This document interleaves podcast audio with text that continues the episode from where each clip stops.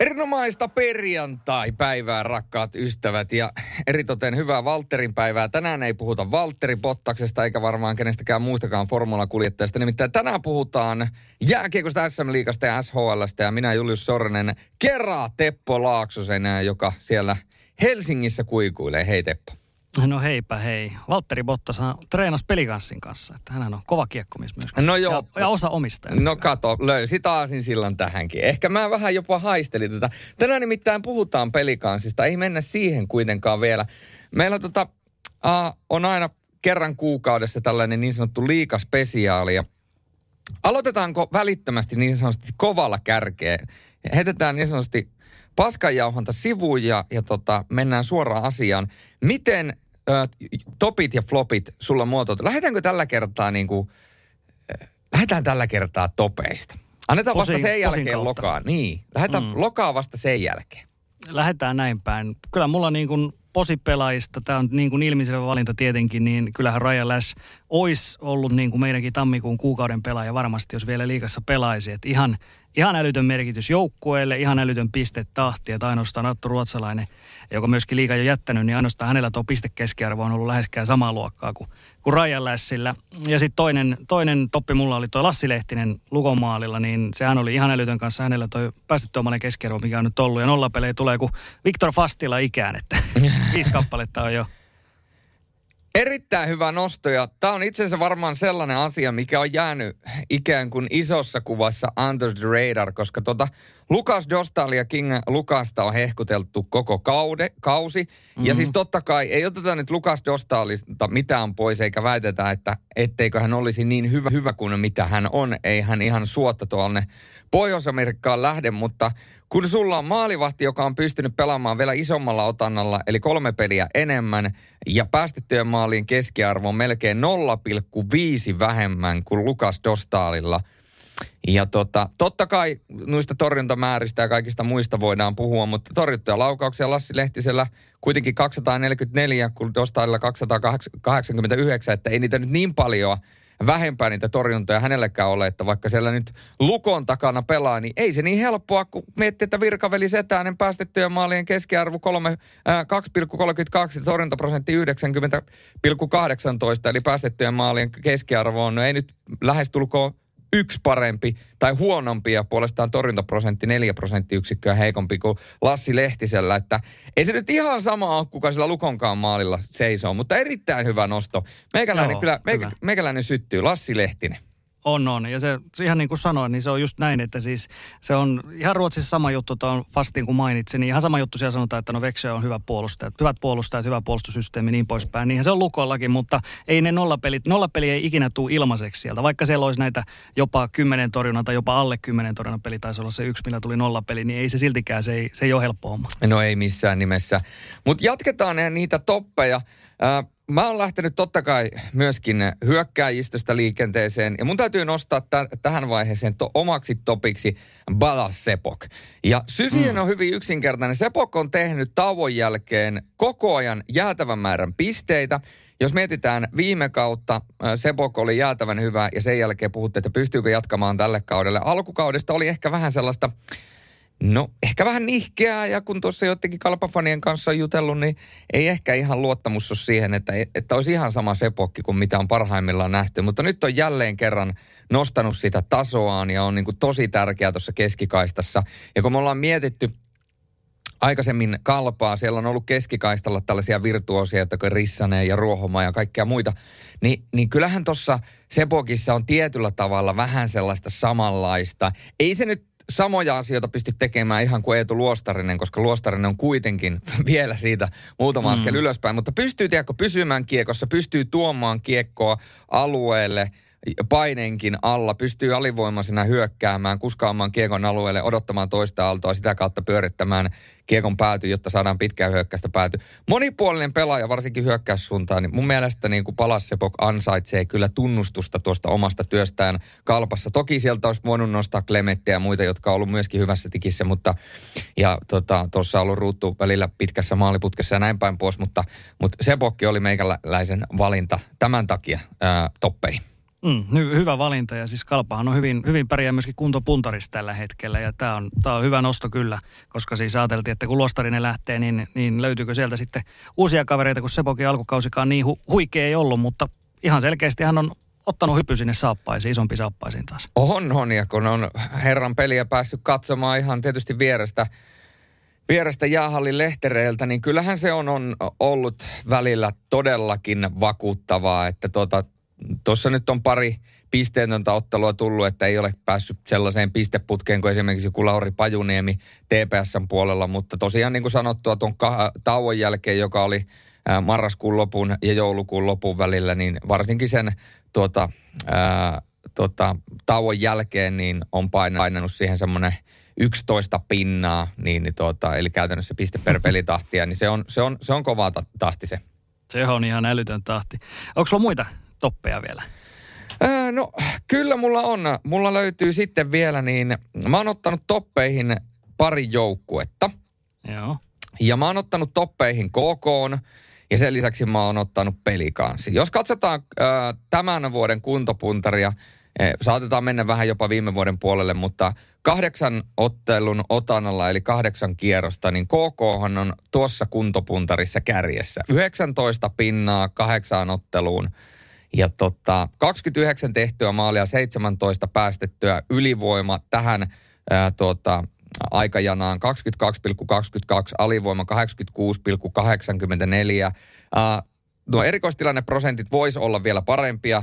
Ne vois tavallaan, jos puhutaan niin kuin ihan siitä absoluuttisesta kärjestä, niin siellä on alivoimaa samalla aikajanalla, on yli 90 useampikin, ja parhaat ylivoimat on yli 30 pelikanssilla ja tapparalla.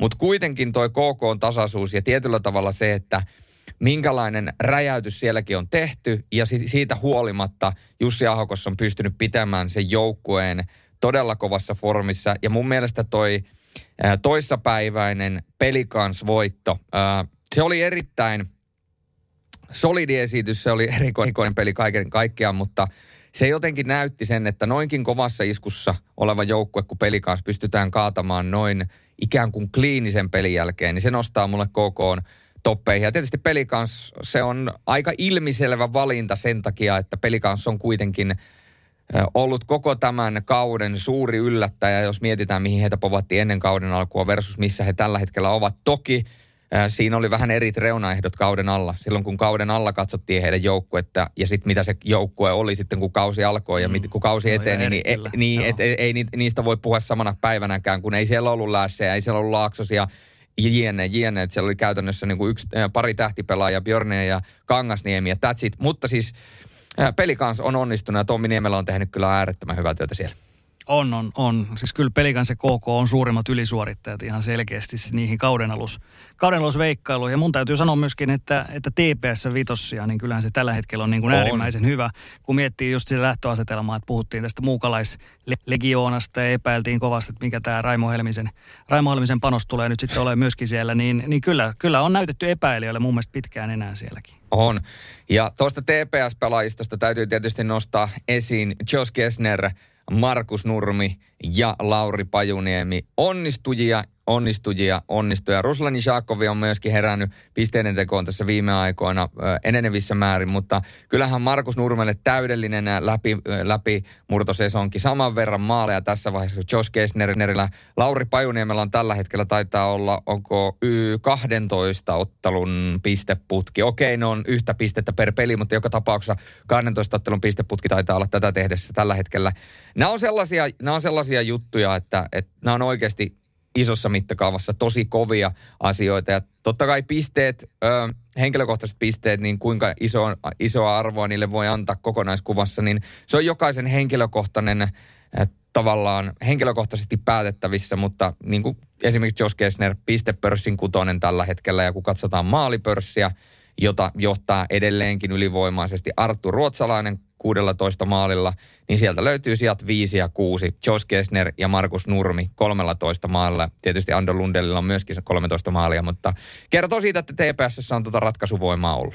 On, on. Ja siis on aina, kun saatat tällaisen ulkomaalaisen niin kuin Kestner, niin kyllähän se lähtökohta on se, että se pitää olla nimenomaan siellä tuollaisessa roolissa. Ja jotkut onnistuu siinä, kaikki ei onnistu. Siinä oli erittäin hyvä hankinta. Vastaus taas vaikka Ortegahan meni, meni, meni ihan mönkään, mutta, no. mutta näin se menee, kun tarpeeksi sieltä nostelee näitä kortteja, niin joku on aina se, joku on aina se jokeri. On. Ja kun nostetaan vielä esille, tämä nyt ei puhtaasti ole tammikuun toppeja, mutta kyllä nyt täytyy nostaa myöskin tuolta esille Sebastian Wenström, joka on tuplaamassa oman maaliennätyksensä, jos katsotaan SHL-puolella aika helposti. Tällä hetkellä 14 maalia kasassa ja tammikuunkin aikana on pystynyt painamaan yhteensä kolme maalia. Ja tota, eli käytännössä menee tuolla 0,5 maalia per pelitahdilla myöskin jouluku, ää, tota, tammikuussa. Niin nämä on aika kovia, kovia tilastoja tällaiset. Mutta oliko sulla vielä toppeihin ylimääräisiä no, nostoja? Ei, ei ton lisäksi muuta kuin Wenströmistä, vaan että kolme kovaa koota hänestä kovempi kuin Karlqvist. ai, ai, ai, kovempi kuin Karlqvist. En tiedä, onko tämä jopa semmoinen asia, että jos jossain vaiheessa Sien peliä selostaja on Wenströmin haastattelussa, niin pitäisi tätä melkein siltä kysyä, että tunnetko olevasi kovempi kuin Patrick Karlqvist, mutta tota, Ehkä, Todennäköisesti. En mä tiedä, ehkä sieltä saattaa, saattaa tulla paha verta ja Kalkvist tulee linjoja pitkin. Että mä veikkaan, että Kalkvist kuuntelee meitä, että se on yrittää antaa meille näyttöjä tuolla. Kummipelaaja, joo. Mutta mut floppeja, hei, flopeista, niin niistä tietysti kyllä, kyllä tietysti kaksi joukkuetta siellä tällä hetkellä paistaa silmään. Eli sääliplayoff-paikoilla tällä hetkellä Tappara ja Kärpät, joita ei todellakaan totuttu näkemään siellä. Niin sulla oli vähän analyysiäkin siitä, että mitä, mitä uskot Tappara ja Kärpät Lähteekö se, lähteekö se sieltä lentoon vai ei? No, siinä on kaksi hyvin erityyppistä joukkuetta, kaksi hyvin erityyppisissä tilanteissa olevaa joukkuetta. Ja ää, Tappara on tälläkin kaudella ollaan puhuttu siitä, että he on ollut hyv, hyvin epätapparalainen. Viime kaudella jo nähtiin viitteitä siitä, että jo menettää johto asemaan, asemaansa koko ajan ja, ja tuota, pelaa hyvin epätyypillistä tapparaa – Ää, nyt tällä hetkellä Tappara on tätä tehdessä kolmen ottelun voittoputkessa. Toki ehkä sitä voittoputken arvoa pikkaisen, voidaan sanoa, madaltaa se tai laimentaa se, että ne voitot on Saipasta, Jypistä ja äh, kaksi kertaa Saipasta ja kerran Jypistä. Ei siis mitään Saipaa ja Jyppiä vastaan, koska Saipahan itse asiassa nyt kerännyt ihan hyvin pisteitä, mutta, mutta joka tapauksessa niin tota, äh, kyllähän toi on yskähdellyt tuo kone. Mä jotenkin kuvittelen, että Tappara on semmoinen diiseli, se tosta lähtee vielä menemään ja, ja kuitenkin niin kuin pikkuhiljaa sieltä tulee. Mä en usko, että se lähtee semmoiseen sam- samanlaiseen lentoon, mitä nuo kärkijoukkueet on ollut. Varsinkaan Lukko, koska Lukko on niin äh, tiivis paketti. Mutta jos mennään siihen kärppiin, koska se on mm. mun mielestä jotenkin niin kuin, mulle selkeämpi on tuo Oulun kärpät. Mä oon nyt nähnyt niin monta kärppien peliä – Mä oon päässyt myöskin paikan päältä selostamaan useamman kärppä, kärppäpelin ja, ja sehän on kollektiivisesti se koko paletti on täysin sekaisin. Ja jos mietitään, että lähdetään liikenteeseen johtajuusvajeesta. Sieltä lähti Lasse Kukkonen pois. Sitä on nyt höpötetty koko ajan – että Lasse Kukkonen on poissa. Onhan siellä muitakin johtajia, onhan siellä Jussi Jokista ja onhan siellä Mika Pyörälää ja jade, jade, jade. On, on. Mutta mä käyttäisin tästä nyt vähän, vähän sellaista vertaista, että Lasse Kukkonen on ollut se oikeasti, niin kuin Ismo Lehkonen on sanonut, laadunvalvoja. Ja voi olla, että Lasse Kukkonen on ollut jopa vähän ikään kuin se ilkeä isä, isä ja se pelottava isä. Me kaikki tiedetään nuoruudestamme se, että kun meidän vanhemmat on sanonut, että viittikö nyt siivota se huoneen, viittikö siivota se huoneen, niin sitten loppujen lopuksi se huone siivotaan vain ja pelkästään ainoastaan sen takia, että ei kuulisi sitä niin sanotusti nalkutusta tai, tai joutuisi kurinpalautukseen. Et siellä on mm. ikään kuin myöskin semmoinen pelko. No, sitten monilla saattaa tulla se, että sitten kun siivotaan se huone, niin tulee semmoinen hyvä fiilis, että no kivahan se on asua siistissä huoneessa. Että tämä on loppujen lopuksi vähän win-win situation. Niin mä vähän niin kuin rinnastaisin jopa tätä Oulun kärppien tilannetta siihen, että nyt jos sieltä puuttuu se ikävä Lasse Kukkonen, joka on myöskin kiva, mutta Lasse on myöskin siinä määrin ikävä, että Lasse vaatii joka kerta. Ja niin kauan, kunnes Lasse saa sen vaatimustason korkealle, niin niin kauan sitä hommaa vaaditaan. Niin jos ei siellä nyt ole tällaista va- vaatia, niin ei, ei tavallaan tuu sitä pakonomasta tarvetta. Ja kaikkihan ajattelee niin, että no hei, tämä on ammattiurheilua, että kyllähän niitten pitäisi ja kyllähän ne, niitten pitäisi ilman Lasse Kukkostakin, niin ei välttämättä pitäisi, eikä välttämättä pysty. Ja sitten kun siellä on vielä aivan pommin varmasti useammalla pelaajalla tämä mentaalinen systeemi, me ollaan Oulun kärpät, ollaanhan me ennenkin noustu, kyllähän tämä tästä. Niin kun se ei, ei tule itsestään ja sitten kun sä katsot sitä Oulun kärppien pelaamista, niin se on välillä siis aivan hirveän näköistä. Kolme jätkää hyökkää ennen kuin niillä on kiekko. Ne unohtaa jätkiä maalin eteen jatkuvasti. Välillä se on yksi, välillä kaksi, milloin kolme vastustajan jätkää maalin edustalla aivan yksin. Ne puolustaa väärältä puolelta, ne puolustaa löysästi. Nähtiin tämä Juha-Matti Aaltosen takakarva, joka oli mm. vaan niinku, tällainen niinku, ei mutta se, se oli kärp, kärpät tällä hetkellä pienoiskuvassa, eikä siitä kannata lähteä niinku Juha-Matti Aaltosta heittämään niinku tota, pussin alle, vaan tuo joukkue tarvitsee ryhdistäytymisen. Ja sitten kun siihen isketään vielä tämä tosiasia, että siellä on valmentaja vaihtunut, kelle valmentajalle nyt tässä palata. Tässä on niin monta et, monta asiaa, että mi, ainoa mikä tuon kärppälauman tällä hetkellä pelastaa on se, että kollektiivisesti ne herää, ne alkaa tekemään töitä ja ne palauttaa sen kurinalaisuuden, mikä niillä on aikaisemmin ollut. Ja sinne tulee semmoinen ikään kuin, ei voi sanoa pelon kulttuuri, koska siellähän sitä ei koskaan ole ollut. Sehän on nimenomaan ollut tunnettu organisaatio siitä, että saa tehdä virheitä ja saa hyökätä rohkeasti ja puolustaa rohkeasti ja kaikkia muuta – mutta se vaatimustaso, ei, ei, Lasse Kukkosen, ei Lasse Kukkosen aikana, jos siellä Lasse olisi tällä hetkellä, niin ei se useampaa peliä putkeen näyttä siltä, että ennen kuin teillä on kiekko, niin kolme neljä jätkää on jo hyökkäämässä. Sitten kun se kiekko kääntyykin omalta siniseltä takaisin omiin, niin siellä on vastustajat yksin maalivahdin kanssa. Eihän mm. tällaista ta- tapahdu, jos siellä on se pelottava laadunvalvoja. Ja tämä on mun mielestä se ongelma, mikä tällä hetkellä Kärpillä on. Ja ennen kuin sinne palautuu tietynlainen pelikuri – niin se näyttää just niin kauan tolta. Ne voi pelata hyviä eriä, ne voi välillä hyökätä hyvin, mutta jos ei se kokonaisuus ole kunnossa, ne hyökkää ennen kuin niillä on kiekkoja, tapahtuu tällaisia merkkausvirheitä, puolustetaan lepsusti, takakarvataan lepsusti, kaikkea muuta, niin ei, tollas, ei tollasella dynamiikalla taistella mitallista, puhumattakaan mestaruudesta. Että et, et jos tuolla pelikurilla menee ja sitten katsoo jotain pelikuria, mikä on ollut pelikanssilla, tai esimerkiksi tuolla ää, lukolla parhaimmillaan, nyt katsottiin KKta, niin tukkaan tulee niin, että tukka lähtee. Ja tämä mun mielestä tässä on vähän samanlaista ongelmaa, ei nyt ihan, mutta vähän samanlaisia ongelmia on myöskin ollut havaittavissa Ilveksessä sen jälkeen, kun nuo NHL-pelaajat lähti porukka sanoi, että ei se vaikuta, että NHL-pelaajat lähtee. Kattokaa tuloksia ennen kuin NHL-pelaajat lähti ja nyt kun NHL-pelaajat on lähtenyt. Katsokaa ensimmäisiä eriä, kuinka heikosti Ilves tulee jatkuvasti otteluihin. Kattokaa esimerkiksi Sportin ja Ilveksen välisestä ottelusta ensimmäinen erä. Siellä on Kalle, Kalle Maalahti, jonka syöttöprosentti on tällä kaudella ollut yli 90. Se hukkailee kiekkoja. Kalle Maalahti on oikeasti aika hyvä kiekon kanssa. Siellä se äijät tekee sellaisia virheitä, mitä ne ei normaalisti tee. Ne, ne sotkeutuu kiekkoon, ne hukkaa kiekkoa, se on sähläämistä, se on pel- pelokasta ja se on välillä aivan järkyttävää puskemista. Joo, niillä oli sporttia vastaan tosi paljon laatupaikkoja, ne olisi voinut voittaakin sen ottelu, jos ne olisi saanut niitä laatupaikoista, mutta se kollektiivinen taso on heikkoa. Ylivoimalla vähän yskättelee, on vähän semmoista niin kuin puskemista ja se ottaa sitä, että Matias Matseli tai muut tekee taikatemppuja – että tavallaan sielläkin on vähän se, että niiden täytyy saada se juna uudestaan käyntiin.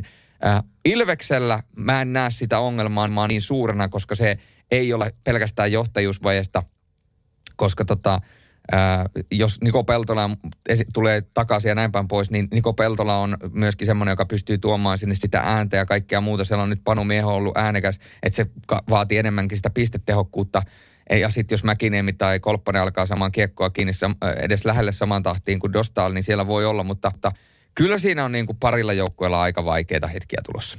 Mm, kyllä. Tuohon johtajuusongelmaan pitää vielä ottaa sen verran kiinni, että siinä tosiaan Kärpillä se on, on se tilanne, että tiedetään, että Manner lähtee ja Mikkola nousee, nousee uudeksi päävalmentajaksi, vai nouseeko? Nyt on tällaistakin tietysti jo, että, että tavallaan se on hyvin haastava tilanne myöskin pelaajille, pelaajille että siellä osa, jolla ei sopimus jatkuu, on tehty uusia sopimuksia, niin he haluaa varmasti enemmän vähän niin kuin miettiä, että mitäs toi Mikkola nyt ajattelee tästä, että okei, toi Mikkola haluaa, että mä tekisin näitä ja näitä juttuja, mutta sitten jos se Manner haluaakin niin vähän toisia juttuja, niin siinä tulee sitten se haaste.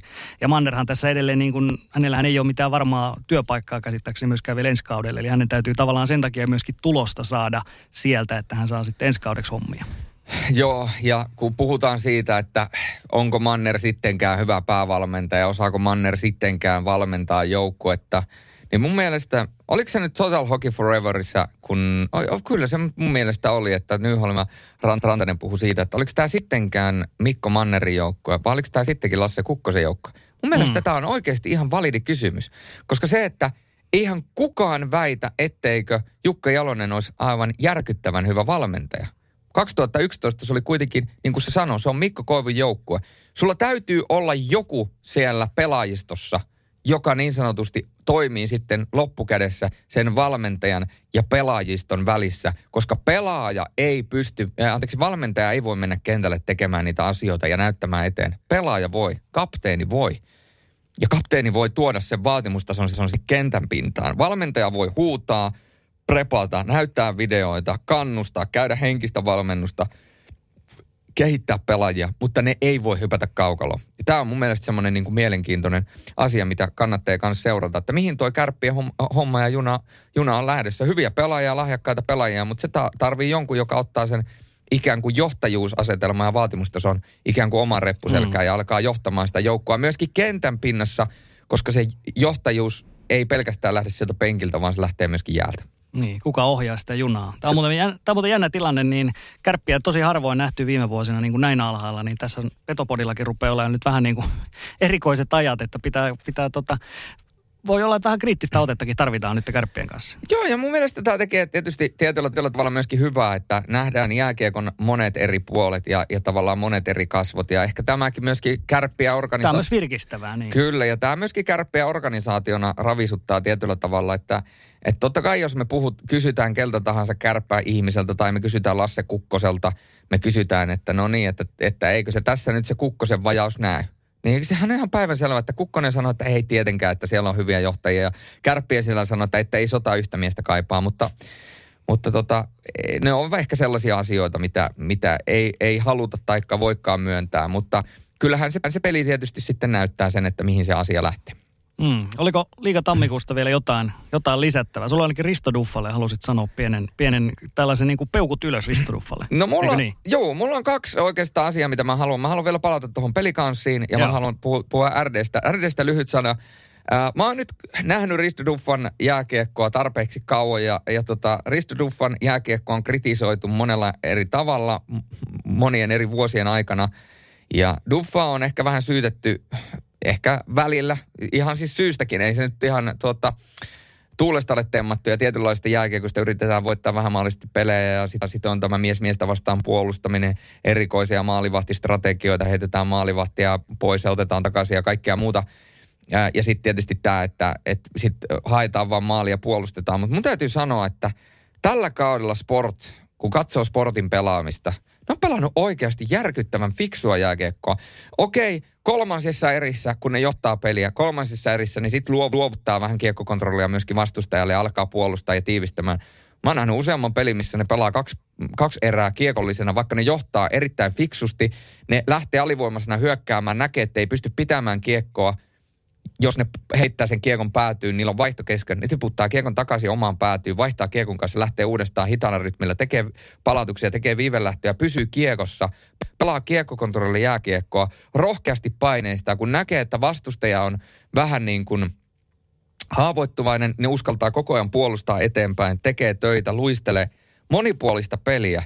Kyllä mä sanon, että siis aina hajoittain, kun mä katson sportin pelejä, mä katson, että hei, Nehän pelaa ihan viihdyttävää lätkä. Nehän niinku oikeasti yrittää ja on aloitteellisia. Eli RDlle hatunnosto siitä. Mutta tuosta pelikanssista vielä äh, täytyy sanoa sen verran, että kun me ollaan puhuttu tästä pelikanssin lennosta tai sen loppumista, nyt kun Lash lähtee Ö, ensinnäkään siitä ensimmäisestä pelistä ilman Lashia ei kannata vetää, vetää johtopäätöksiä. Tuosta edellisestä pelistä KK vastaan, siitäkään ei kannata vetää johtopäätöksiä. Mutta muistakaa, rakkaat ystävät, se, että kun sanotaan, että ei sota yhtä miestä kaipaa, niin nyt kun pelikanssilla on, on ollut hyvä puuki, niin se hyvä puuki voi jatkua myöskin ilman Lashia. Mä en näe mitään ää, syytä, miksei se voisi jatkua. Mutta kun se hyvä puuki loppuu, niin sitten mitataan sitä, että mitä se kanssa on oikeasti. Te kaikki, jotka olette joskus myyntialalla ollut töissä ja tehnyt myyntiä, te tiedätte sen, että kun teillä on joku huipputuote, te myytte, te myytte. Ja kun se huipputuote lähtee, niin te sen jälkeen pystytte jatkamaan sitä myyntiä vielä edelleen. Teillä jatkuu myynti edelleen kovalla. No ihan sama, vaikka toi oli se mun kärkituote, joka koko ajan boostasi mun itseluottamusta ja toi oli se kärkituote, joka piti mun myynnit koko ajan korkealla. Mä pystyn myymään ilman sitä. Niin sä pystytkin. Mutta sen jälkeen, kun se myynti alkaa sakkaamaan, sitten kun se yhtäkkiä se sakkaa ja sä et sakkaa sitä enää lentoon ja sulla ei ole sitä kärkituotetta, jolla sä saat sen myynnin nousuun, niin siinäpä tuleekin sitten se ongelma. Ja sitten katsotaan, että onko sä oikeasti se myyjä, joka pystyy jokaisessa tilanteessa, missä tahansa tilanteessa, vielä niin kuin huono, huonommillakin tuotteilla takaisin nostamaan sen myynnin, vaiko ei. Tämä on ihan, ihan sama pelikanssilla. Niillä on nyt lähtenyt se, joka pystyy nostaa heidät, heidät pystyy pelastamaan heidät hädän hetkellä. Nyt kun heillä on tämä puuki päällä niin he pystyy jatkamaan sitä. Mutta sitten kun se ensimmäinen slumppi tulee, ja voi pojat, se tulee. Se tulee kaikille joukkueille jossain vaiheessa kautta, ja se tulee myöskin pelikanssille. Ja sitten kun se slumppi tulee, niin pystyykö pelikans nousemaan sieltä ilman sitä pelastajaa, ilman sitä vapahtajaa, ilman sitä järkyttävää kovaa pisteiden tekijää, niin se on se kysymys. Ja kun se slamppi tulee, kun se tulee, koska niin se vaan urheilussa tuppaa olemaan, niin siinä hetkessä me saadaan se vastaus. Tämä pelikanssin lento voi jatkua vielä tällä samalla t- tavalla. Mä en tiedä kuinka pitkään, mutta se jatkuu. Mutta kun kausi on vasta puolessa välissä, niin se, kun se lampi tulee, niin sen jälkeen mä haluan nähdä, että ketkä sieltä nousee sen jälkeen esille. Hyvässä fiiliksessä on helppo nousta esille, mutta kun se fiilis laskee ja alkaa semmoinen tuska, niin kuin olette nähnyt HPKlla esimerkiksi, niin eipä sieltä enää aletakaan niitä taikatemppuja tekemään. Tämä on semmoinen asia, mitä pelikanssin kaudessa seurataan erityisellä mielenkiinnolla. Mm, otetaan siihenkin ihan hetken kuluttua. Meille tulee nimittäin heidän puukimies ja tuntematon sotilas, eli onko se sitten Elastisen ja Antti Roka yhdistelmä, eli Hannes Björninen ihan hetken kuluttua. No niin, sporttimaistereiden kuukauden pelaaja. Sieltä löytyy Hannes Hanu Björninen Lahden pelikansista. Niin pelikanssin kausi, sehän on mennyt toistaiseksi erittäin hienosti. Taistelette jopa sarjan kärkipaikasta. Niin millainen fiilis Hannes sulla itsellä on tästä joukkueen kaudesta tähän asti?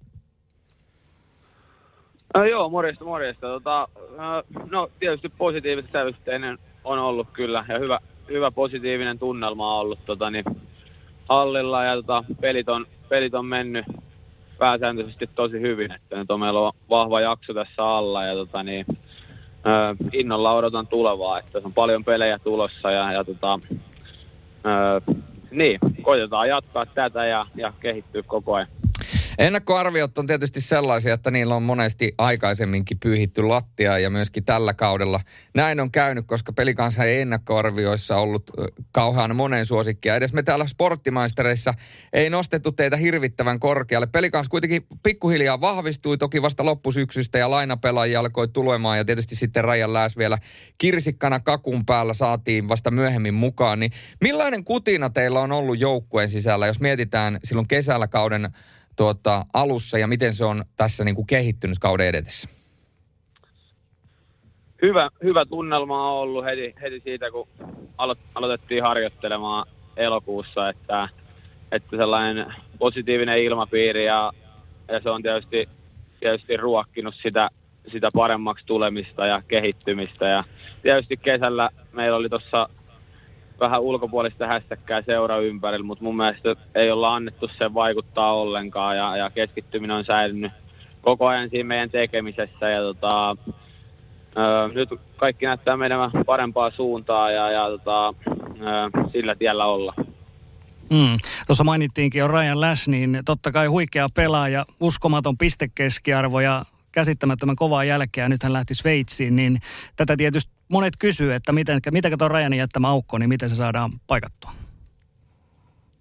Niin, kyllähän Rajan on varmasti Euroopassa pelaavista pelaajista yksi, yksi parhaista, niin tota, öö, ei sitä varmasti ihan kukaan yksittäin pysty paikkaan, mutta mun mielestä meillä on, meillä on laaja materiaalia ja tota, edelleen niin tämä on joukkuepeli ja me pystytään – kaikki, kaikki astumaan esiin ja, ja pelaamaan vähän paremmin, niin sitä kautta, sitä kautta tota, niin pystytään paikkaamaan sitä Ryanin jättämään aukko.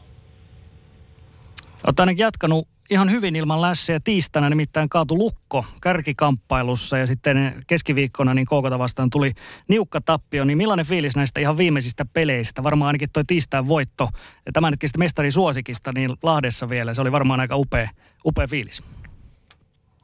Joo, oli. Se oli, se oli hyvä pe- peli meiltä ja, ja tota, tietysti tälläkin viikolla vastustajat oli todella kovia, että, että Lukko ja KK molemmat siellä kärkipäässä ja tota, tiedettiin se ja, ja tota, no varsinkin silloin tiistaina pystyttiin pelaamaan tosi ehjä ja hyvä peli ja tota, sitten tuota KK vastaan ehkä vähän jäi omassa tekemisessä myös parannettavaa, mutta, mutta tota, niin näistä pitää ottaa oppia ja, ja pystyä parantamaan.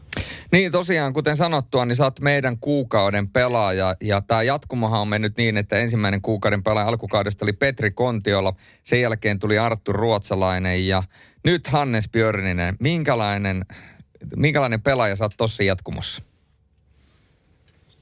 No tietysti, tietysti hieno kunnia, jos tällainen valinta on teillä tullut ja tota, niin, tota, hyviä pelaajia molemmat edellä ja tota, yritetään, yritetään jatkaa samaa polkua. Että, tota, ää, nyt, on mennyt, nyt on mennyt ihan hyvin itselläkin, että alkukausi oli ehkä vähän vaikeaa ja pystynyt itsekin parantaa koko ajan ja tota, sellainen luottamus, luottamus siihen omaan joukkueen tekemiseen on vahva, niin varmasti sieltä tulee ne hyvät otteet.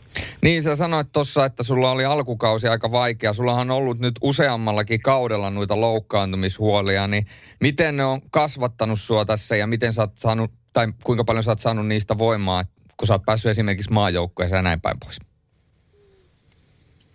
Niin, kyllähän se aina ö, tietysti antaa voimaa, kun sieltä tulee takaisin ja, ja huomaa, että, että on pystynyt silti, vaikka on ollut vammoja, niin kehittymään ja, ja mun mielestä – vaikka on ollut pari, pari vähän isompaa loukkaantumista, niin silleen kuitenkin pysynyt, pysynyt ylipäätään suht terveenä ja, ja tota, pystynyt jatkaa sillä kehittymisen tiellä, mikä tässä on se suur, suuressa kuvassa ideana koko ajan. Ja tota, niin ei ole, en ole antanut niiden häiritä omaa tekemistä sen, sen enempää. Sen huomaa, sä oot tällä hetkellä SM Liikan pistepörssissä. Peräti sijalla kaksi ja pisteitä on peräti 28 ja niin kuin sanottua, sulla meni viime kaudella käytännössä loppukausi vammana takia piloille sieltä ylös ja nyt vain muutaman pisteen päässä henkilöko- henkilökohtaisesta yhden kauden pisteenetyksestä, joka on tuo 34 pinnaa. Niin minkälaisia ajatuksia se herättää? Sä oot kuitenkin tunnettu raskaan työn raatajana myöskin, niin sä oot erinomainen kahden suunnan pelaaja. Ja sitten vielä se, että sä oot, voidaan sanoa, että aloitusten Picasso jääkiekon SM-liigassa ja vielä pistetahti on tollasta. Niin mitä sä oot tykännyt omasta hen- henkilökohtaisesta panoksesta tällä kaudella? No, totta kai se on ollut myös tavoitteena, että on pystynyt lisäämään sitä hyökkäyspään tehokkuutta, ja, ja, mutta se, se perusidea säilyy siellä, että mä haluan tuoda sen mun monipuolisen pelin niin kuin joka ilta kaukaloon ja, ja sitä kautta ö, olemaan sen luottamuksen arvoinen, kun tulee, tulee isoja minuutteja, niin, niin tota, sitten rakentamaan sen monipuolisen pelaamisen päälle ja olemaan vahva aloituksissa ja sitten myös saamaan tehoja siellä hyökkäyspäässä. Mm. Sä olit aikanaan, aikanaan tuolla C-junnuissa, sä olit jo kapteenina ja sanotaan, että sä oot tällainen synnynnäinen kapteeni, sulla on vahvoja johtajaominaisuuksia. Myöskin A-junnuissa sä nousit sinne kapteeniksi, niin millainen, millainen se on, miten sä itse koet tämä kapteenin roolia, kun oot sitä niin kuin päässyt jo hyvin nuoresta iästä saakka myöskin eri joukkueissa harjoittamaan? Uh, joo, tietysti varmasti tulee ihan silleen, että itsestään, että sitä ei tarvitse sen, sen kummallisemmin miettiä. Että mun mielestä se on tärkeintä, että, että kapteeni on oma itsensä ja ei esitä mitään ja, ja tota, niin, tuo sitä kautta oman esimerkin jäälle ja, ja panoksen siihen joukkueen, joukkueen yhteiseen pottiin ja sitten tietysti ö, yritän luoda sellaista positiivista ilmapiiriä ja, ja tsempata, tsempata jätkiä koko ajan eteenpäin ja, ja sitä kautta myöskin johtaa. Niin kapteenillahan on, voidaan sanoa, monimuotoiset äh, vaateet. Osa tietysti johtaa esimerkillään, osa puhellaan, osa molemmilla. Niin, niin kuin sanottua, niin sä nousit vain 17 vuoden ikäisenä A-junnuissa kapteeniksi. Toki sä täytit vähän myöhemmin 18, mutta jos sä vertaat sitä aikaa, kun sä nousit A-junnuissa kapteeniksi versus kun sä nousit liikajoukkuessa kapteeniksi, niin näetkö sinne jotain eroa? Tietysti nuorempana joudut varmaan vähän kovempaan mankeliin. Niin, en mä, en mä näe siinä sen, sen suurempaa eroa, että tietysti joka vuosi tässä ö, kasvaa, kasvaa ihmisenä ja, ja yrittää kehittää, kehittyä niin urheilijana kuin ihmisenä koko ajan ja sitä kautta tulee kokemusta, niin, niin tietysti se varmasti helpottuu sitä kautta, mutta, mutta niin kuin sanoin, niin, niin, niin silloin kuin tänäkin päivänä, niin yritän olla pelkästään ja olenkin niin oma itteni ja, ja sitä kautta tuoda oman panoksen joukkueelle ja, ja tota niin, tuoda sitä kautta hyvää, hyvää meininkiä. Mm.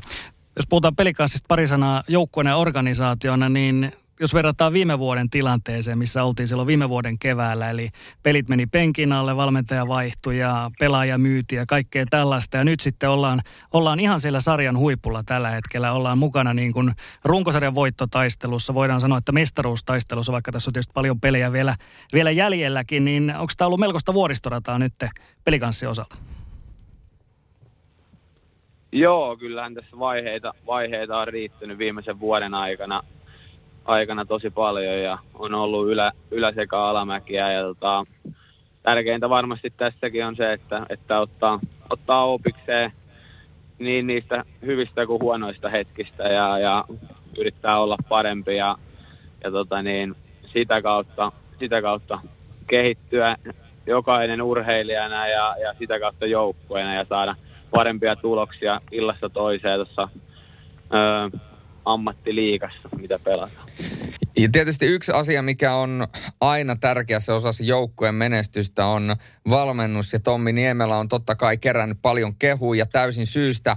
Ja äh, mä törmäsin tällaiseen mielenkiintoiseen pikanttiin yksityiskohtaan Tommi Niemelän valmennuksesta, nimittäin kun mä jututin Rajan Lässiä ja mä kysyin häneltä, että onko hän tuonut tuota Frölundan pelitapaa teille tai yrittänyt tuoda sitä? Ihan samalla tavalla kuin Niklas Lasu teki pari kautta takaperin kärpissä, kun hän tuli Frölundasta, niin Rajan Läs oli välittömästi, että ei missään nimessä, että, että Hölö on tavallaan luonut jo sellaisen sapluun, hän on luonut niin hyvän rakenteen, joka to, toimii hei, he, teille, toimii teidän kaikille pelaajille, toimii sille yhteisölle, niin sitä ei tarvitse lähteä millään sekoittamaan. Eli kaikki luottaa siihen coachiin, coachin pelitapaan ja siihen systeemiin, mitä teille on luotu. Mitä tämä sun mielestä kertoo Tommi Niemelästä?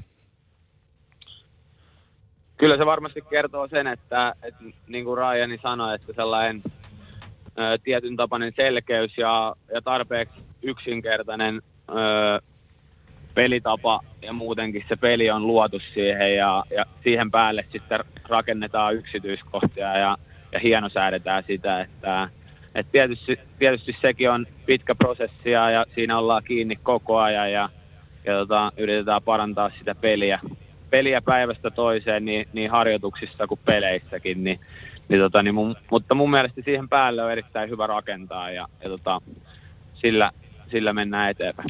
Mä palaan suhun vielä pelaajana sen verran. Mä tuossa jo vähän maalailin, että sä oot tällainen, voidaan sanoa, aloitusten Picasso. Sä oot liikan parhaita aloittajia ollut jo hetken aikaa ja tälläkin hetkellä taidat johtaa prosenteissa tuota aika, voidaan sanoa, että merkittävällä erolla tuota ä, aloitusprosenttitilastoa. Kuinka paljon sä oot käyttänyt sun uralla ja viime vuosina aikaa siihen, että sä oot nimenomaan aloitusympyrässä noin suvereeni kuin mitä sä oot viime kaudet ollut?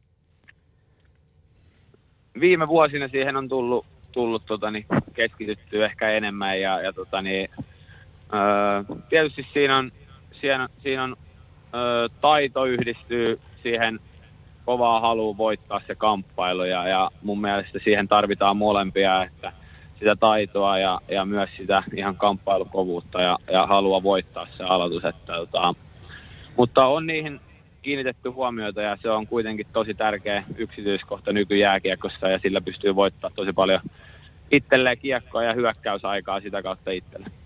Mm. Me tuossa puhuttiin aikaisemmin, sä oot äärimmäisen monipuolinen pelaaja ja me tässä vähän sanottiinkin, että sä oot tällainen niin sanottu tuntematon sotilas, eli, eli teet hyvää jälkeä niin kuin kentän molemmissa päissä, pistepörssi kakkonen, sitten tämä kahden suunnan työskentely, aloitusvoitot ja kaikki muut, mutta näetkö sä itse, että sulla on joku osa-alue, mitä erityisesti pitäisi vielä kehittää sitten pelaajana eteenpäin? Kyllä mä haluan kehittyä ihan kokonaisvaltaisesti joka, joka osa-alueella ja tietysti sellainen kiekollinen peli, niin, niin, niin sitä varmasti haluan myöskin erityisesti viedä eteenpäin ja, ja sitä kautta, sitä kautta pystyisi ää, edelleen jatkamaan ja tuomaan lisää, li, lisää tehokkuutta sinne hyökkäyspäähän ja, ja tota niin, olet taitavampi sen kiekon kanssa, niin, niin sitä, sitä varmasti on ainakin yksi sellainen osa-alue. Mm. Sulla on pelikanssin kanssa nyt sopimus tämän kauden loppuun ja ihan varmasti otteet on herättänyt paljon kiinnostusta niin kuin eri suunnissa. Niin ootko miettinyt ensi kautta ja sen kauden kuvioita vielä yhtään vai onko ne täyden auki ja onko sulla mitään tällaista periaatepäätöstä vaikka, että liikan sisällä haluaisit pelata vaan Lahdessa tai mitään tällaista? No katsotaan, katsotaan niitä sitten myöhemmin, että keskitytään, keskitytään täysillä, täysillä tähän hetkeen ja tähän kauteen ja tota, ollaan kiinni siinä päivittäisessä tekemisessä ja, ja tota, niin katsotaan sitä tulevaisuutta sitten myöhemmin. Tähän loppuu vielä pelikansyhteisö on tietysti, ja lahtelainen kiekko-yhteisö on elänyt tosi vahvasti teidän mukana vuosikausia, ja tietysti teillä on ollut myöskin hienoja tempauksia, niin kuin muun muassa nämä kymppitonni ottelut, sanotaanko, että siellä on puitteet, puitteet ollut katsojilla kunnossa, niin minkälaisia viestejä ja viestiä sä haluat lähettää teidän kannattajille ylipäätänsä koko lahtelaiselle kiekkoyhteisölle? Varmasti sellainen iso kiitos on, on se tärkein homma, että kyllä ihmiset on on seissyt meidän takana ja nytkin on ollut vaikeita hetkiä tietysti, että katsomat tyhjinä, mutta silti ollaan saatu tukea meidän kannattajilta ja, ja yhteistyökumppaneilta ja, ja tota, koko pelikansyhteisöltä. Että mun mielestä se on osoittanut voimansa ja, ja näinä, näinä hetkinä, kun on vähän vaikeampaa, niin, niin se korostuu ja, ja tota, niin sitä, sitä kyllä osataan arvostaa todella, todella suuresti ja ollaan kiitollisia siitä. Mm. Runkosarjaa sitä on vielä jopa yli puolet jäljellä ja keväällä tuo pelitahti on aika tiivis, niin mitä sä Hannes uskot, miten pelikanssa tulee tuossa tahdissa pärjäämään ja onko teillä tällä hetkellä joku tällainen selkeä sijoitustavoite tai ainakin vähimmäistavoite runkosarjan osalta? Varmasti tullaan, tullaan pärjäämään hyvin, että kyllä me ollaan, tiedetään tietysti se, että pelejä tulee paljon ja, ja, ja joka ilta täytyy, täytyy repi itsestä kaikki irti, että pystytään pärjäämään ja tota, se, on, se on tiedossa. Ja tota, sijoitustavoitetta ei sen kummemmin ole, että, että vähän sitä onkin sivunnut tässä, että enemmän keskitytään siihen suoritukseen ja, ja paremmaksi tulemiseen niin yksilönä kuin joukkueena ja sitä kautta luotetaan siihen, että sitä kautta niin, niin ne hyvät otteet tulee kentälle ja myös, myös ö, tulee hyviä tuloksia. Näin, Hannes Björninen. Voidaan sanoa, että hieno pelaaja ja varmasti hieno ura on vielä hänelläkin edessä, joskin sitä on myöskin hienoa uraa jo aika paljon takana. Ja tota, jos joku miettii, että minkä takia Hannes Björninen, joku varmaan tässä vaiheessa miettii, että kyllähän Ryan Lass on ollut tammikuun tammikuun kometteja sitä ja tätä tuota, niin täytyy muistaa, että tam, äh, Ryan Lass ei ole enää liikapelaaja – kun hän ei ole enää liikapelaaja, niin hänelle ei tätä titteliä voida antaa. Että tässä oli nyt niin kuin vaakapanoksena loppukausi pelikanssissa ja sporttimeistereiden kuukauden pelaajatitteli. Ja sitten toisessa vaakakupissa oli Sveitsi ja Sveitsi Frankin. Niin hän valitsi tällä kertaa tämän jälkimmäisen. Että tota, että tota, mutta siis täytyy kyllä sanoa, että että jos Hannes Björnistä ja Royal Lassia vertaa, niin tota, kyllähän siinä voidaan aika kova debatti käydä. Joka tapauksessa, vaikka, vaikka molemmat olisi loppukauden pelannutkin ää, tuota, pelikanssissa ja, ja tuota, liikassa. Mutta nyt mennään sitten tuonne länsinaapuriin, nimittäin SHL-katsausta on aika ottaa tähän esille. Ja mikä olisikaan parempi tapa ja parempi seura käydä SHL läpi, kun Suomen johtava SHL-asiantuntija, selostaja ja ääni, eli Teppual SHL Laaksonen, eli Suomi, Oi, kiitos. Suomi hoki-legenda. Siitähän se Suomi, SHL... Joo. kun, sanoit, kun sanoit länsinaapuriin, niin mä pelästyn, että eikä tästä Turusta joudu nyt jotain puhumaan. Niin. Suomen Turkuun. no joo, se on tota, no meillä itse asiassa länsinaapuri on Nokia, koska mä asutan Tampere, tai mä asun niin Tampereella. Niin, tuota, Nokia, mistä on tullut varsinkin aikoina äärettömän hyvää vettä, jos muistatte. Mutta joo, ei se siitä. Mennään SHL ja tota, aloitetaan niin sanotusti tuolta kärjestä. Ja tota, taistelu runkosarjan voitosta, se käy tällä hetkellä, Teppo, voidaan sanoa kuumana ja SHL-kiekkoa kun on seurannut, niin siellä on tavallaan herännyt useampi sellainen, tälläkin kaudella useampi semmoinen kometta joukkue. Ja mun mielestä tietysti iloista on se, että Vexjö kaikista vaikeuksista, viime vuosien vaikeuksista, on tavallaan noussut tonne sarja kakkoseksi ja Rögle tällä hetkellä sarja ykkösenä. Miten sä näet ja on tipahtanut jo siitä, alkaa olemaan kahden kauppoja tuo runkosarjan voitto? Kyllä mä sanoisin, että se näillä, näillä kahdella menee. Ja mä vähän lupasin niin kuin etukäteen, että mä sanoisin tänään, että kumpi se tulee viemään. Se on tietysti aina, kun, kun on pelattu 36-37 peliä ja sä rupeat veikkaa runkosarja voittaa, niin se on tietysti vähän sellaista niin, niin kuin arpa-peliä. Mutta kyllä mä niin kuin, tällä hetkellä mun osakkeet menis kyllä tuonne Veksöön, Veksöön pussiin. Ja mä voin perustella tämän silleen, että sitten kun lähdetään tuonne playoffeihin – niin se on tietysti oma maailmansa, mutta ihan pelkästään runkosarjankin osalta jo, niin, niin Veksö on se joukkue, jossa kuitenkin on kokemus tästä tilanteesta. Heillä on pari runkosarjan voittoa, heillä on pari mestaruutta, niin Röglelle tämä on ihan, ihan edelleenkin, he on niin kuin Liisa Ihmemaassa sitten, sitten oikeastaan tämän tilanteen kanssa, että koko tuo organisaatio, se on siis vanha jääpalloseura, niin ei, ei siellä ole niin mitään, mitään kokemusta siitä, että mitä, mitä se tarkoittaa, että sä voittasit vaikka tuon runkosarjan.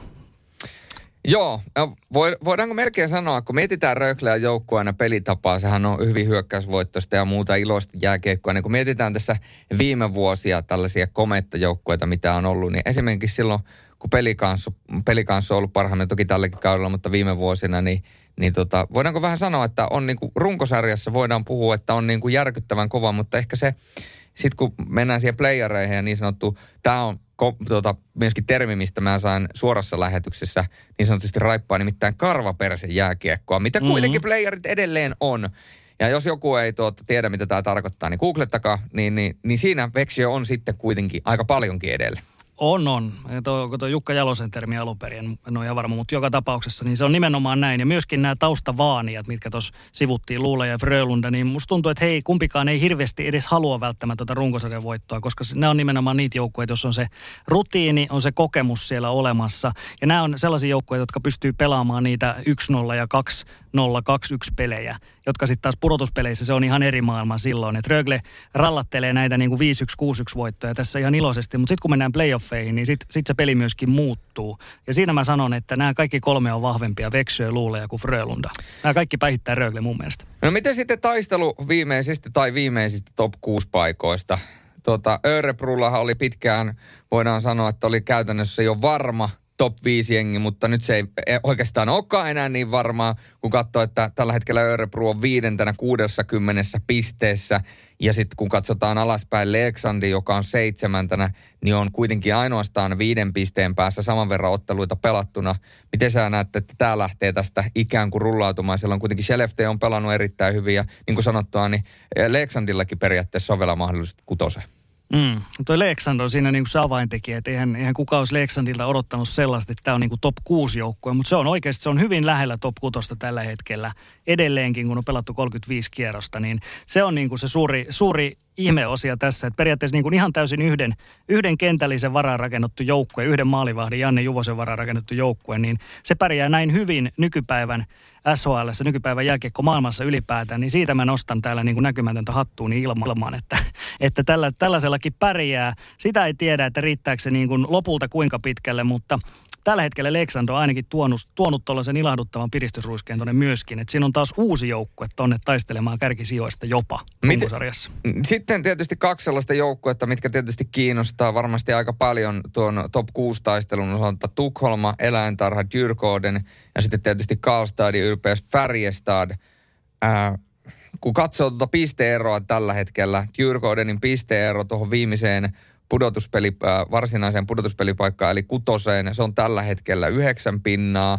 Heillä on saman verran pelattuna pelejä kuin Skellefteålla. Färjestadilla joo, kaksi ottelua vähemmän pelattuna kuin Skellefteålla, mutta pisteero on kuitenkin sit siihen viimeiseen pudotuspelipaikkaan kymmenen pinnaa.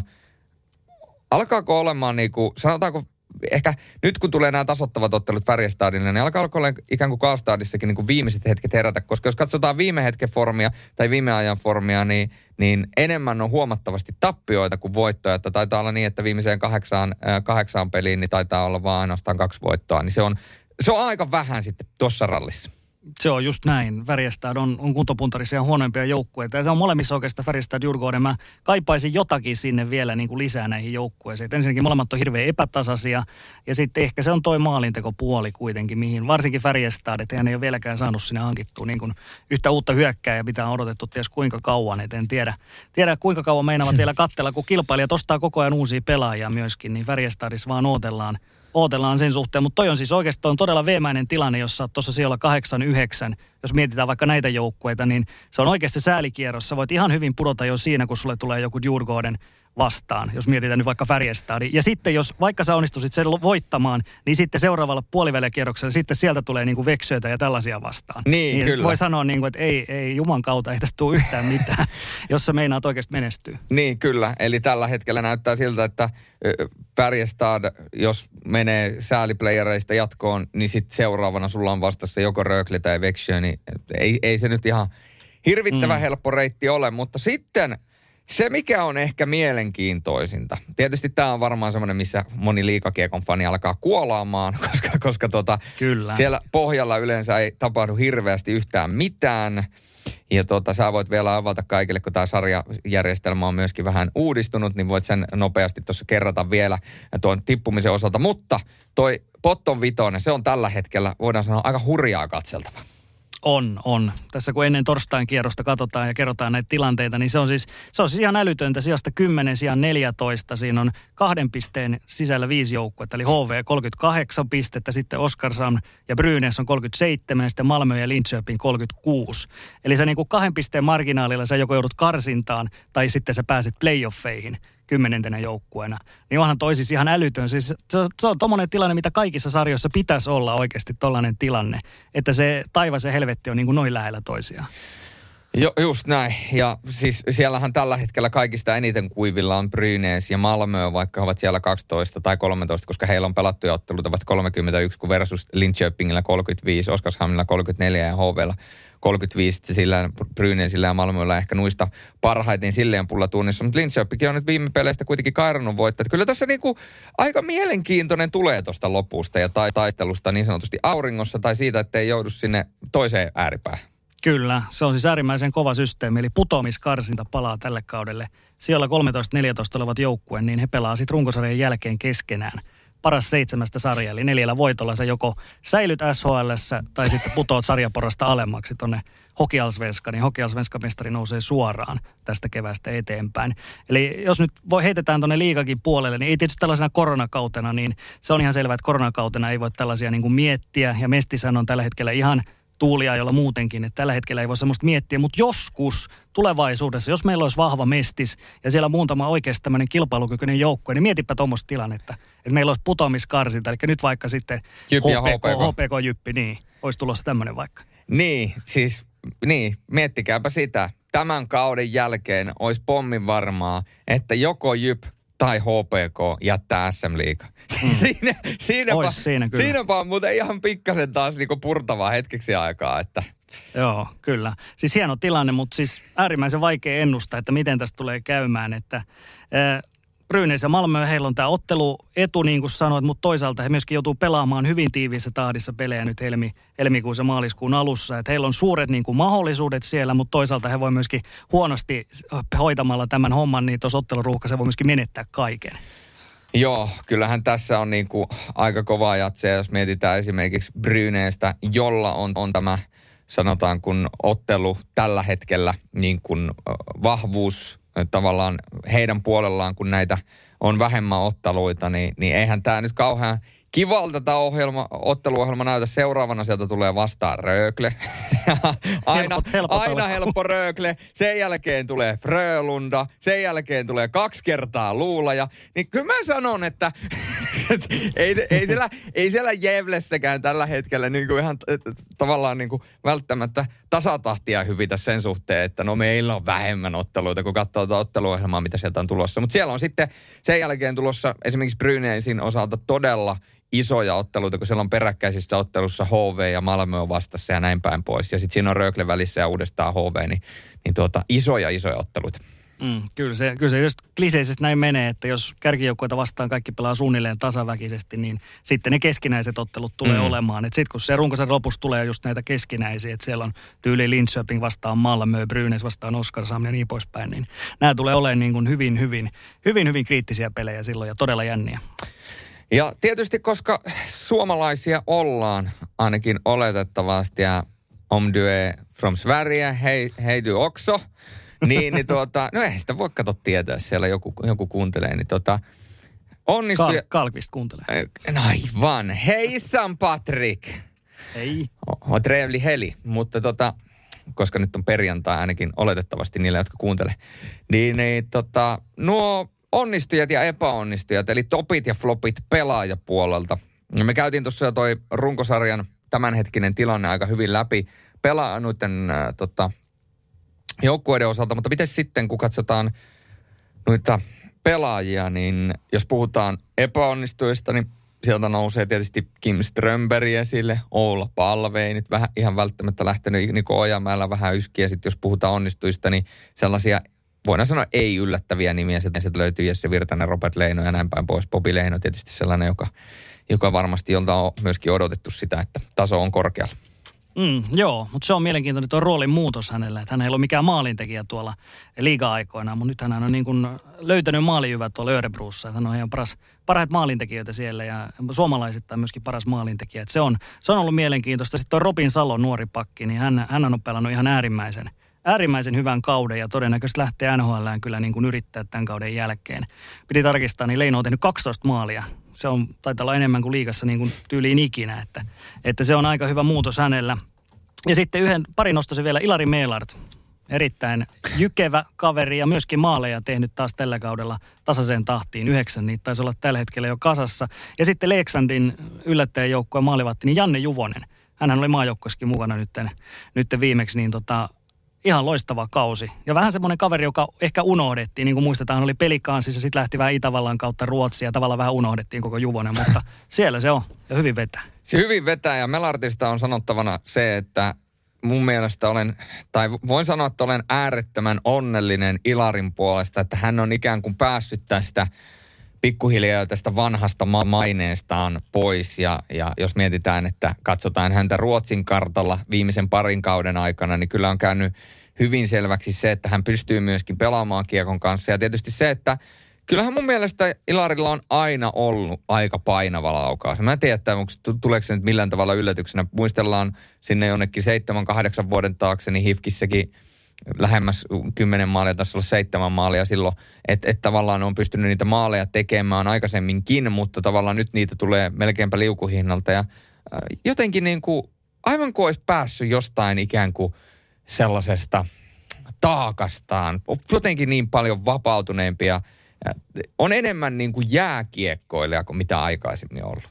On. Ja kyllä se on myös kiinni siitä, että miten, miten roolitetaan ja miten sua niin kuin arvioidaan. Totta kai. Että lähtee sieltä ihan niin kuin nollapisteestä. Että Suomessa hänellä oli kuitenkin se tietty maine, koska hän niin kuin voidaan sanoa jopa niin kuin vähän, silloin oltiin vielä niitä niin sanottuja viimeisiä poliisiaikoja, niin hän nousi jopa sieltä niin kuin tavallaan guuni roolin kautta sitten eteenpäin portaita ja sitten rupesi löytyä myöskin vähän enemmän, enemmän peliaikaa ja muuta, niin, niin hänestä on kuoriutunut ihan uudenlainen pelaaja. Tätä monet on ihmetellyt, että mikä toi Ruotsin sarja on, kun, se, kun siellä niin kuin Melar tekee maaleja ja sitten Tuomas Kiiskinen rouhia hmm. taklaa siellä. Et löytyy ihan uusia puolia pelaajista, mutta se on hieno juttu.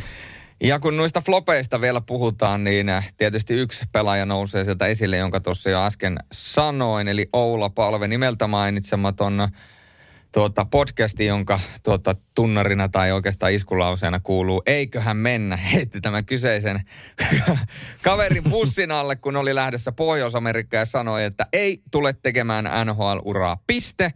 Eli mm-hmm. Oula Palvestakon kysymys TPSstä lähti kovin odotuksena kohti Pohjois-Amerikkaan. No se reissu meni miten meni. Ensin Linköpingiin ja sitten Bryneesiin ja tota... No, mitä on jäänyt Oulasta käteen?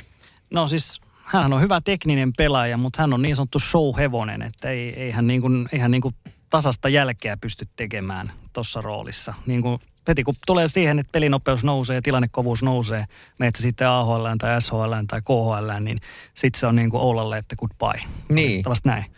Oula on ehkä vähän, siinä on vähän samaa tyyliä, kun miettii luistelussa leveä, leveää liukua ja kaikkea muuta. Vähän niin kuin tietyllä tavalla tulee Ilari Filppula jotenkin jossain määrin mieleen. Jotenkin sellainen pelaaja, että, pelaaja, että silloin kun vauhti ei ole kova, saa tehdä sillä kantaliulla ja leveällä liulla ja niillä asioita on aikaa katsoa, ehtii vähän kikkailla ja pyörähdellä ja heittää selän takaa syöttöä ja kaikkea muuta, niin silloin hän loistaa tämmöinen ylivoiman erikoismies, mutta sitten kun oikeasti pitää laittaa jalkaa toiseen että ja painaa sille ees taas, ees taas, ees taas, hirveä rallia, niin sitten ei vaan niin kuin yksinkertaisesti ei enää niin kuin riitä kapasiteetti siihen, että tota, mm. en tiedä, olisiko sitten Oululle KHL, vuolemaa, en tiedä, rahaa.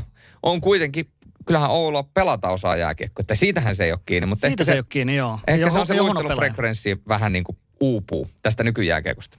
Näin se vähän on. Ja samoin mun mielestä Oja, Ojamäki myös, että Ojamäki ei ole, se on taas tilannekovuus mun mielestä Ojamäellä on hirveän heikko. Että, ja se on aina vähän myöhäistä tilanteesta, että se on just tottunut siihen vähän verkkasempaan, niin, niin siinä ne ongelmat mun mielestä rupeaa tulee. Että, että se on, toi on semmoista älytön trallia, kyllä, kyllä älytöntä jatsia toi SHL, täytyy sanoa se. Semmoisen älyttömän jatsi sanon vielä tähän loppuun, että tota, siellähän siirrettiin runkosarja loppuun, eli nyt se on 25. maaliskuuta. Alun perin se piti olla jo 11. maaliskuuta, niin siinä olisi ollut ihan huikea ero SHL runkosarjassa loppunut 11. maaliskuuta ja liiga tällä hetkellä 13. huhtikuuta. Mutta nyt se on siis pikkasen siirrettiin 25. maaliskuuta, mutta on siinä edelleen vähän, vähän eroa. On, on, mutta jotenkin vähän semmoinen kutina, että tämä ei ollut kummankaan osalta vielä se viimeinen siirto, vähän kun haistelee tuota koronatilannetta tällä hetkellä. Niin... Mm, se on aina pakko, jos sieltä pelejä siirtyy, niin johonkinhan ne on tungettavaa, että on se, on se totta. Mutta saa nähdä kyllä, mielenkiintoisia aikoja eletään nyt liigankin osalta, jos se todella menee tohon – 13. huhtikuuta tai vielä myöhemmäksi, niin sitten me ollaan aika pian siinä tilanteessa, että joudutaan pelaamaan niin kuin huhtikuun, ei anteeksi, toukokuun lopulla, niin silloin mennään MM-kisojen kanssa päällekkäin. Että se, se olisikin erikoinen tilanne se. Näin se on. Ja täytyy kyllä sanoa, että yllättäen ihan hirvittävän montaa leffavertausta en tainnut kuulla tämän lähetyksen aikana. Mm, Eli... Mä säästin sen tuohon loppuun. Ai jaa. Niin. Joo. Mä unohdin, mä nyt unohdin sanoa, Vexjöstä mun piti sanoa se, että Vexjö-faneille tämä tilanne on ihan sellainen kuin, että jos olisi katsonut tuota paluu tulevaisuuteen elokuvaa, tai sitten vaikka tämä, mikä tämä on, perhosvaikutus, butterfly effect, niin tiedät, tiedät, että niissä on tällaisia kohtauksia, että siellä on näitä vaihtoehtoisia tulevaisuuksia, että sä näet niin kuin, että miten kaikki on sulla mennyt päin helvettiä, ja sitten sä yhtäkkiä heräät ja tajut, että ei, ei vitsi, se oli vaan unta, kaikki onkin hyvin. Niin Vexjöllähän tämä on just tällainen tilanne. Heillä on kaksi vuotta mennyt ihan päin helvettiä, ja nyt yhtäkkiä se joukkue taistelee mestaruudesta taas. Niin ne on siellä niin kuin vaan, yes, se oli vaan paha unta. Ai ai, tuo oli, tuo oli kyllä, sanotaanko näin, että siihen alkaa olemaan aika hyvä lopettaa tämä kyseinen, kyseinen lähetys. Ja tota, nyt kun on Vexio, Vexio tota, renkaat pumpattu, niin veikkaisin sitä, että nyt kaikki Vexio... Alas tullaan ja lujaa. Niin, niin, tai sitten kaikki Vexio-fanit, jotka on vähän sanotaanko näin, lainaan nytten Sihvosta syrjäkarreen. Tämä on muuten semmoinen sana, mitä Esko Seppänen käyttää nykyään omassa podcastissaan, joka, to, joka toisessa lausessa, niin vähän syrjäkarreen katsonut, että kannatteeko tota podcastia kuunnella, koska olemme heittäneet Sam Hallaminkin melkein bussin alle, välillä myöskin rekan alle, niin nyt kaikki on taas hyviä, valtakunnassa kaikki hyviä. Ei muuta kuin aletaan hehkuttamaan tai tuota, fanittamaan Veksiötä ja Sam Hallamia, näin se on. Kyllä, kaikin kuviteltavissa olevin mokomin, vai mikä se oli?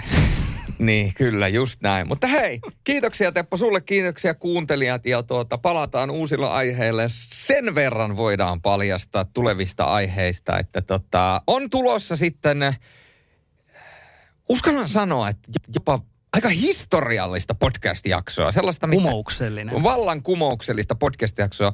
Sellaista jaksoa, mitä ei käsittääkseni ole kyllä vielä Suomen maassa tehty tollaisessa mittakaavassa kuin mitä me, miten me sen tulemme tekemään, mutta tästä ensi viikolla lisää.